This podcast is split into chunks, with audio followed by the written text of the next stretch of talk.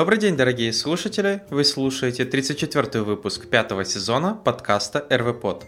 С вами сегодня Алексей Васильев, поэтому давайте рассмотрим, какие же интересные новости произошли в мире Руби и Веба за прошлую неделю. Поехали! Итак, первая интересная новость из мира Ruby и Rails – это то, что э, боги Big Binary, новая статья про то, что в Rails 5.1 добавили новый HTML тег helper syntax. То есть, получается, теперь появился вот новый синтаксис, который позволяет нам написать просто тег, точка, название тега, и тем самым э, этот helper будет преобразовываться в этот тег. То есть, например, tag.div будет преобразовываться в div тег. Tag.a будет преобразовываться в ссылку и так далее. Э, понятное дело, что content tag остается живой, все еще используется, просто tag метод тоже, э, но, возможно, в будущем они будут deprecated и удалены. Но на текущий момент все это работает, просто вот появился еще один возможность использования tag точка.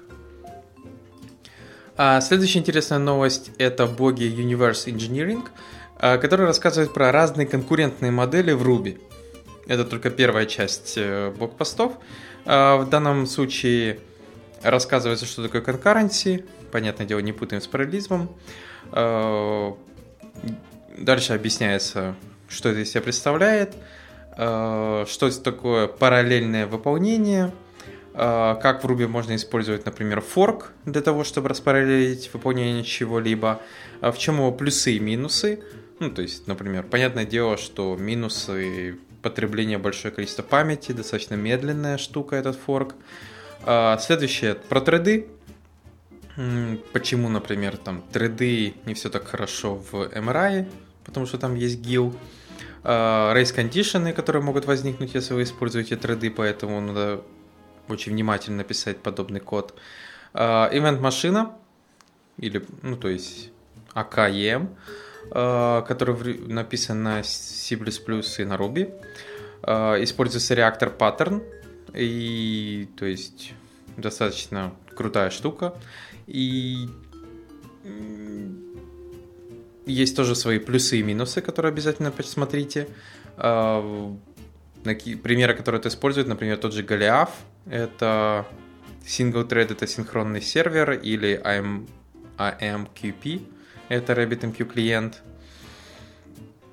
Хотя сам даже создатель э, говорит, лучше использовать не э, event-машинную версию гема, которая называется Bunny, но почему бы нет.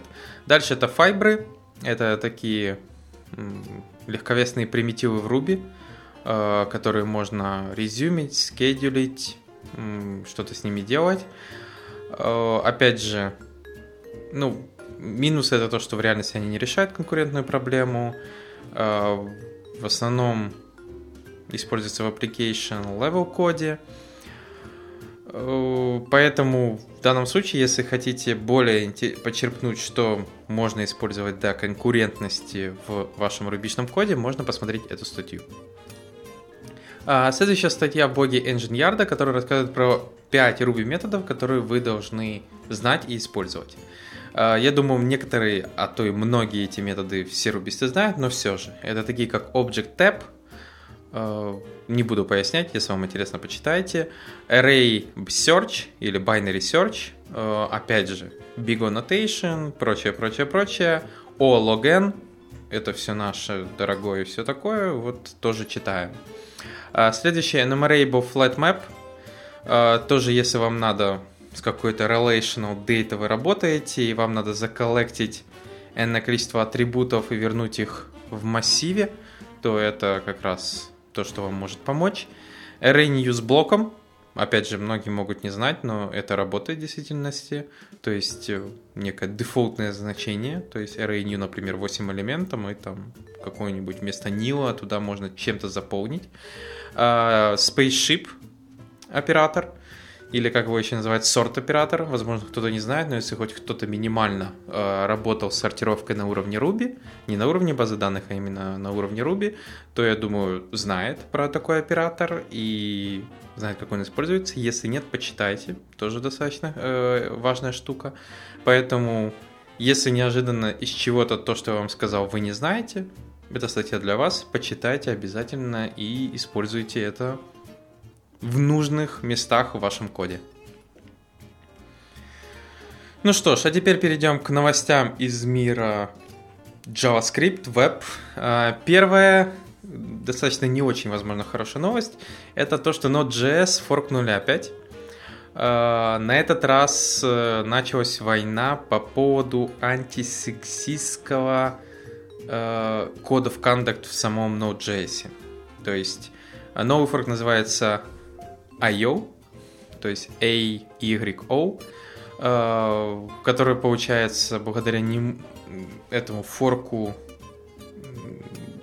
ну, вся борьба происходит только ради э, Code of Conduct. То есть, получается, часть сообщества, а в данном случае, я так понял, кто это возглавляет, Род Вагг, э, не соглашается с Code of Conduct, что он больше мешает Node.js сообществу, чем помогает. Э, с ним некоторые не согласны, кто-то, ну, многие не согласны, кто-то там частично согласен. Его пытаются убрать из commit, из major людей, которые работают над Node.js, э, предлагает ему самому идти. Э, он, потому что ему не нравится так, как выглядит Code of Conduct, и ему не позволяет это изменить, и он сделал вот такой фор. Поэтому с технической стороны, я думаю, тут ничего страшного. Можно не кричать, что опять. А в основном, я надеюсь, это как-то решится, но вот теперь такая интересная штука, что вот началась борьба по поводу именно кодов кондукта, что его надо менять, а кто-то не согласен, что все хорошо. Следующая статья это э, под названием JavaScript is eating the world, э, в которой рассказывается про то, какие крупные компании перешли на JavaScript даже на бэкэнде. О, то есть, что вот JavaScript уже, Node.js это уже не такая хипстерская поделка считается, раз такие крупные игроки перешли. В списке такие, как Netflix, PayPal, Uber, IBM и Microsoft. Ну, как бы ничего удивительного. Тем более, если посмотреть видео, которое прилагает автор, многие рассказывают, что, например, используют Node.js чисто там для рендеринга того же React. Но все равно, понятное дело, какая-то более тяжелая и важная логика находится на чем-то другом. А, но в любом случае я согласен, если бы мне требовалось то же самое, я бы недолго думая просто подключил бы рядом ноду и делал бы то же самое. А, и да, это был бы server-side rendering React, ну почему бы и нет. Вот, но в любом случае, да, вот есть небольшое движение э, в, сторону, в сторону как раз э, Node.js и всего остального, и это неплохо, это даже хорошо, но, как я сказал, э, автор говорит, что вот они, полно, они перешли, но понятное дело, что они не перешли полностью со всеми потрохами. Все равно они используют у себя, кроме Node.js, и тем более на сервере, не только Node.js. Node.js у них это просто как одна из технологий, которая хорошо решает эту проблему. Например, React Server Rendering. Следующая, тоже достаточно важная статья, это то, что если вы стартап, вы, вы должны не использовать React. А, это по поводу вот этой BSD плюс патент лицензии.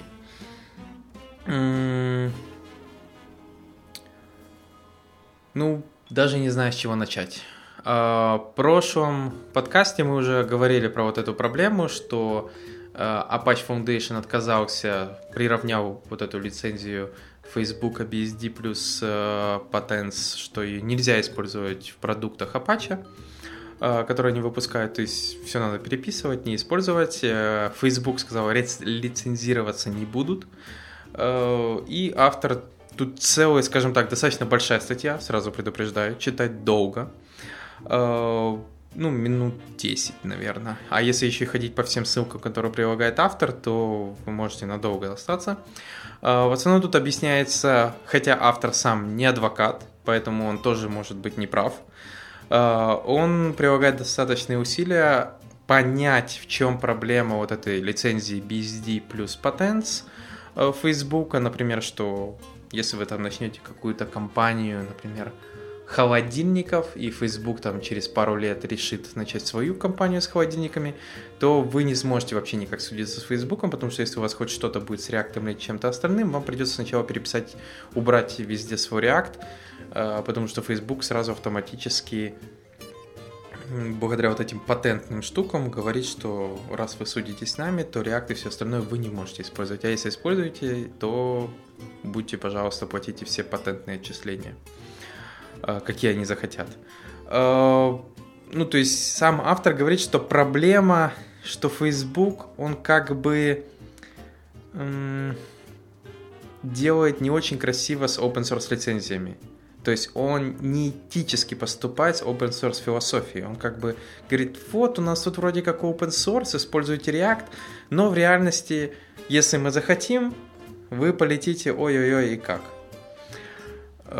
Э, что как бы да, действительно не очень хорошо. У автора, как я говорю, очень много ссылок, э, где рассказывается, почему э, это может быть опасно, особенно если вы какой-нибудь мелкий стартап, и вы можете просто очень сильно пострадать, ну, если Facebook того захочет. То есть получается вроде как у вас ОС, вы используете open source, но в реальности это не совсем open source.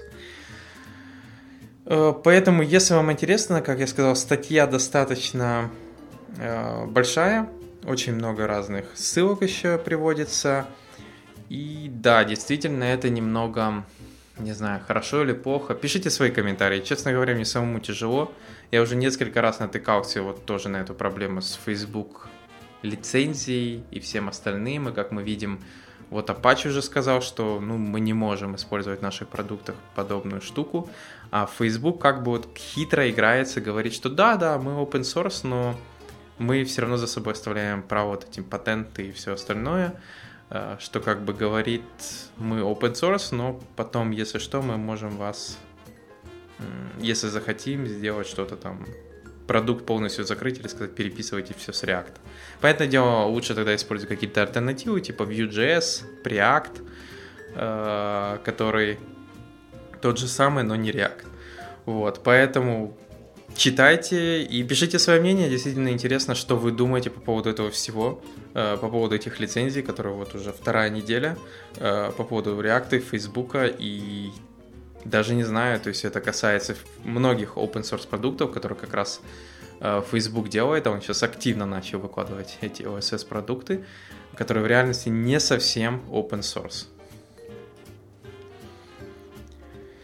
Ладно, хватит с плохими новостями, ну, как я думаю. Перейдем к следующим интересным новостям из мира Ruby.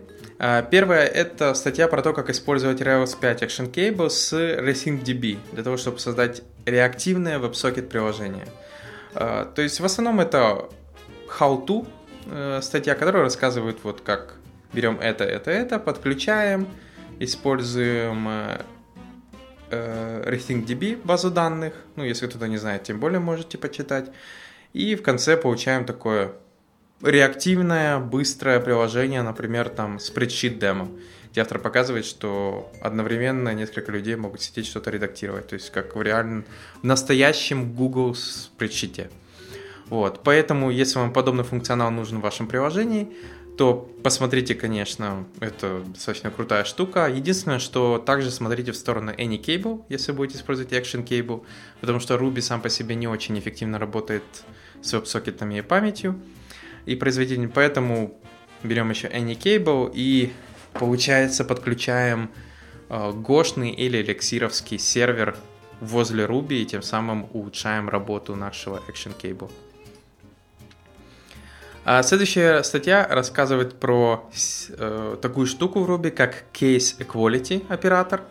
Э, возможно, кто-то не знает, это тройное равно. То есть в JavaScript, я думаю, все прекрасно знают, что такое это тройное равно. Это, наверное, самое то, что чаще используется, чем двойное.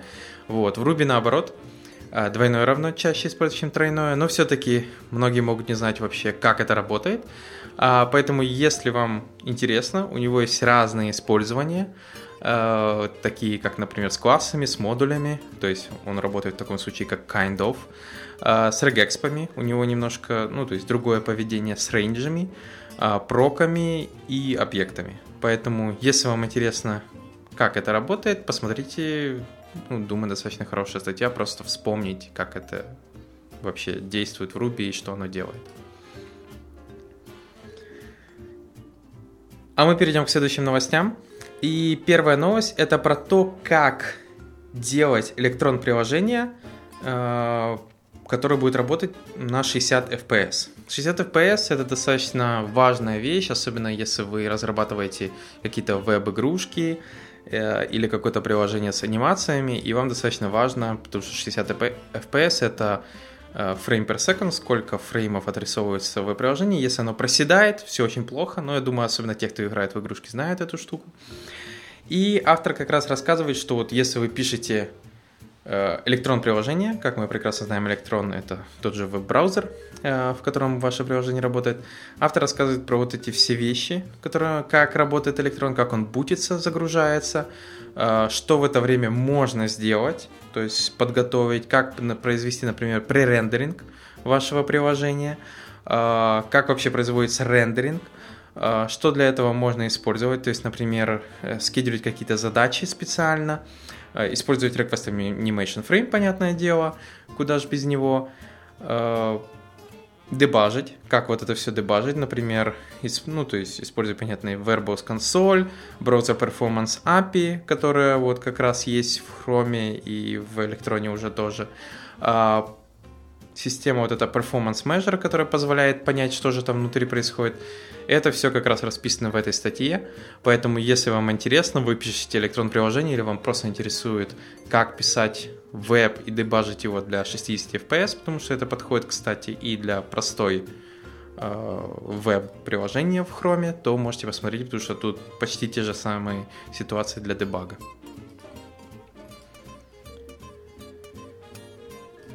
Хорошо, перейдем к следующим статьям. Следующая статья э, называется Promise Me You Won't Use Promise Race. Uh, Promise Race э, достаточно интересная штука. Uh, она обещает то, что вот если у вас там есть какой-то набор промисов массив, uh, и вы их там завернете, если у вас есть Promise All, то Promise All просто дождется, чтобы эти все промисы выполнились, и в конце в callback then вернет вам результат всех этих промисов, то есть массив, а в нем будут результаты.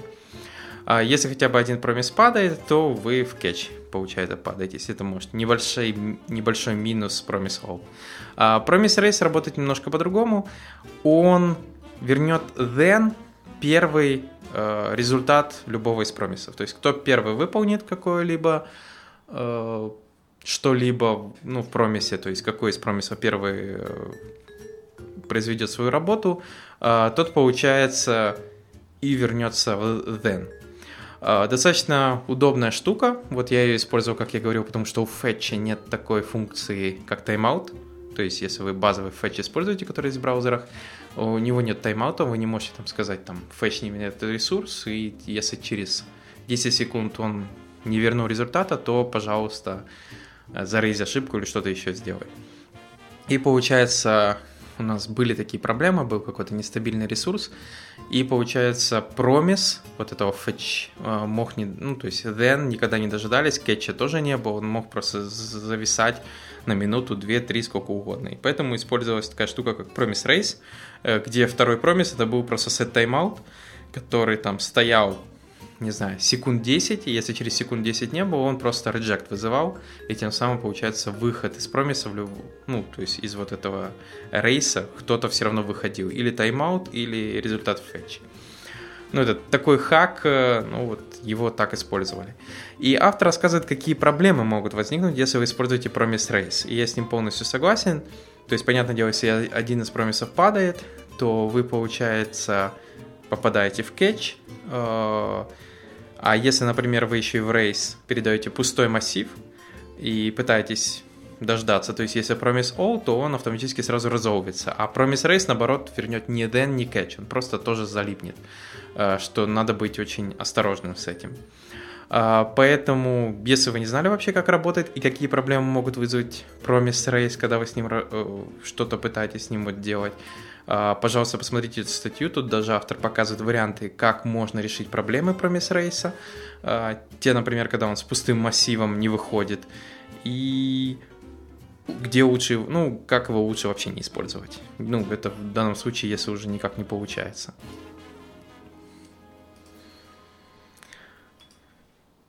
Хорошо, а, перейдем к следующим новостям из мира Ruby и веба. А, то есть первое это как переводить Active Record атрибуты без стресса и распухания. Ну, такая интересная статья. Автор рассказывает про такую возможность, что в а, MySQL и Postgres появилась такая штука, как JSON филды. И теперь, получается, вы можете сериализировать трансляции и что-то еще именно в эти JSON филды, что авторы показывают, то есть он, получается, создает э, не просто поле name или description, а он создает э, JSON name translations или description translations. И получается туда по ключам, которые локализация, загоняет как раз все эти значения. Э, тем самым получается у него без каких-либо проблем всегда э, любых вариантах, в любых локалях он может дописать, что хочет в эти поля, э, дополнительно в там, например, новые локали или там, ну, удалить старые, наверное, уже чуть тяжелее. Единственный минус этого подхода э, возможный, возможный. Ну, во-первых, если вы используете просто JSON поле, не JSON-B, э, как это есть в Postgres, то поиск, например, по такому полю уже немножко тяжелее. Ну, представьте, вам надо там поискать в английской локале по description. То есть уже поиск немного э, тяжелее делать, потому что у вас вроде как сериализированное поле, поле там лежит, и вам надо или специальный функциональный индекс по этому делать, э, или, как я сказал, JSON-B использовать просто с его индексом, э, что как бы, сразу скажу, этот индекс не маленький, и иногда проще, возможно, если там всего 2-3 локали, просто создать 2-3 локали поле. Возможно. Я не говорю, что так надо делать, возможно. Все зависит от того, что же за приложение. Вот. Но в любом... Или другая проблема, которая тоже может возникнуть, когда вы используете одно поле для хранения всего этого, представьте там в description, э, ну, не знаю, 100 метров текста. Ну, неожиданно, не знаю почему. Вот. И если там неожиданно очень-очень много локалей появляется, то почему-то может не влезть э, в этот description все локали, которые вы хотели. Ну, понятное дело, 100 мегабайт это мало, но представьте там 500 мегабайт. Вот в Postgres в одно поле 1 гигабайт можно только запихнуть в текстовое. И получается вот две трансляции такие и уже не влазит. Ну, то есть третья уже не влазит. Поэтому надо быть тоже внимательным и смотреть, насколько эффективно и удобно это будет работать. Но в любом случае, это один из вариантов решения проблемы, поэтому читайте, тоже хорошая статья. Вторая отличная статья – это в блоге Scout. А, Scout – это мониторинг-система, которая рассказывает про автокоррекцию с использованием Postgres 3gram. PG 3gram – это специальный, специальное расширение, оно идет в комплекте поставки Postgres Contrib модулей. Postgres Contrib модуля – это которые идут, э, поддерживаются теми же людьми, которые разрабатывают сам Postgres. То есть, как бы, если у вас там какая-то система типа Debian или CentOS, то у вас контрип прям, если там есть Postgres пакет, то контрип должен находиться прям рядом. Вот. А, что это дает? Триграмм, он, получается, ускоряет такие операции, как like, а, и позволяет, э, то есть, что он делает? Он э, вычисляет триграммы для каких-то слов, э, которые у вас есть, и благодаря этому вы можете, например, создать, создать индекс для какого-либо поля и потом использовать это как like поиск или в данном случае там поиск по дистанции, чтобы использовать какую-то коррекцию. То есть, например, а, представим, у вас есть форма регистрации, и многие пользователи могут допускать ошибку в e-mail и вместо там gmail.com писать а, Gmail или что-то еще. То есть очень похожее, но не то.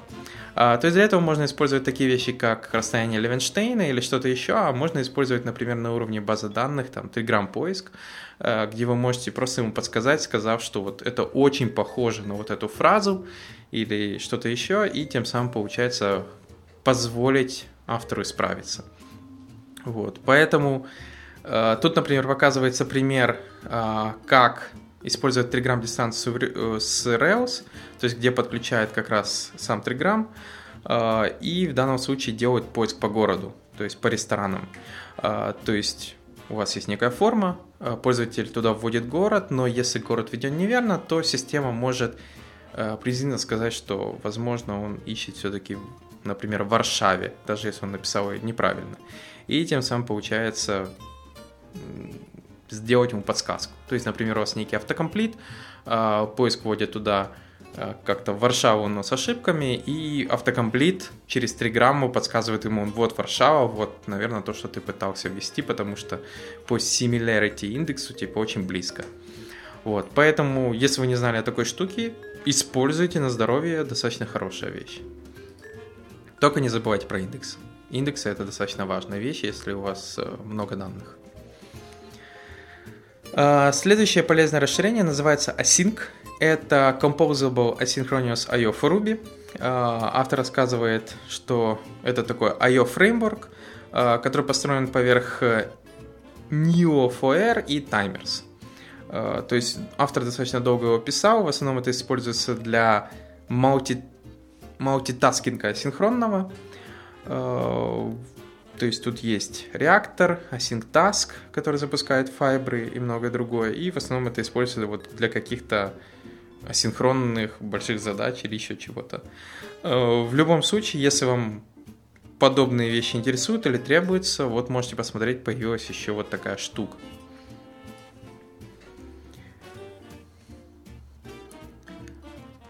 Хорошо, перейдем к следующим новостям из мира веба. Э, первая статья достаточно general, но все же, я думаю, подойдет всем, это 10 JavaScript э, концепций, которые нужно знать на интервью.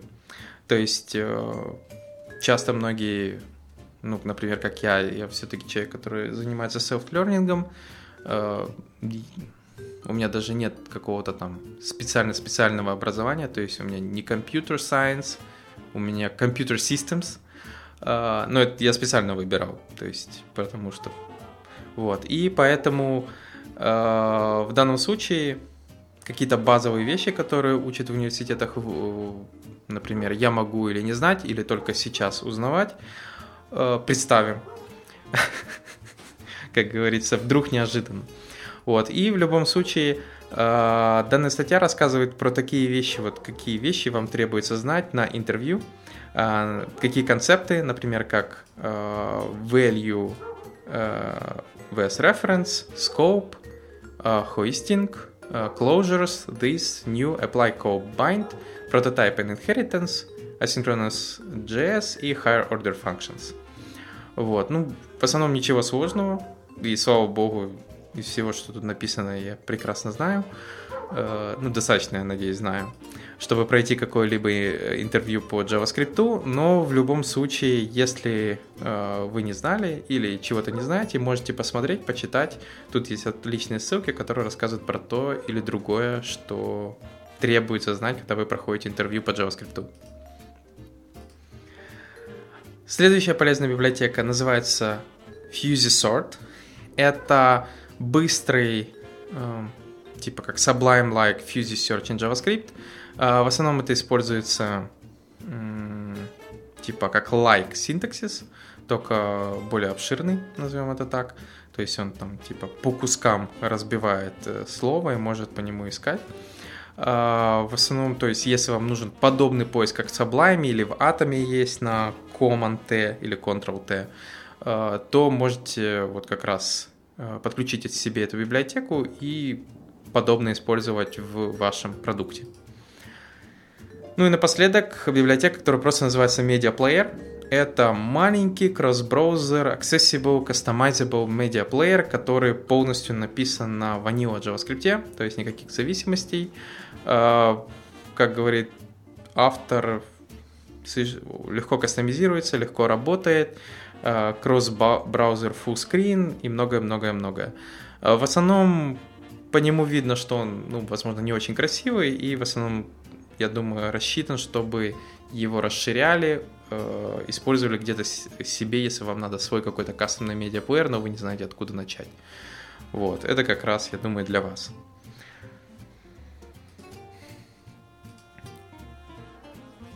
На этом у меня все. У нас сегодня такой коротенький выпуск. Но в любом случае пишите ваши комментарии. Особенно действительно интересует мнение по поводу вот этой React лицензии. Хорошо или плохо, что он поступает именно так. Что вы вообще думаете по поводу этой лицензии?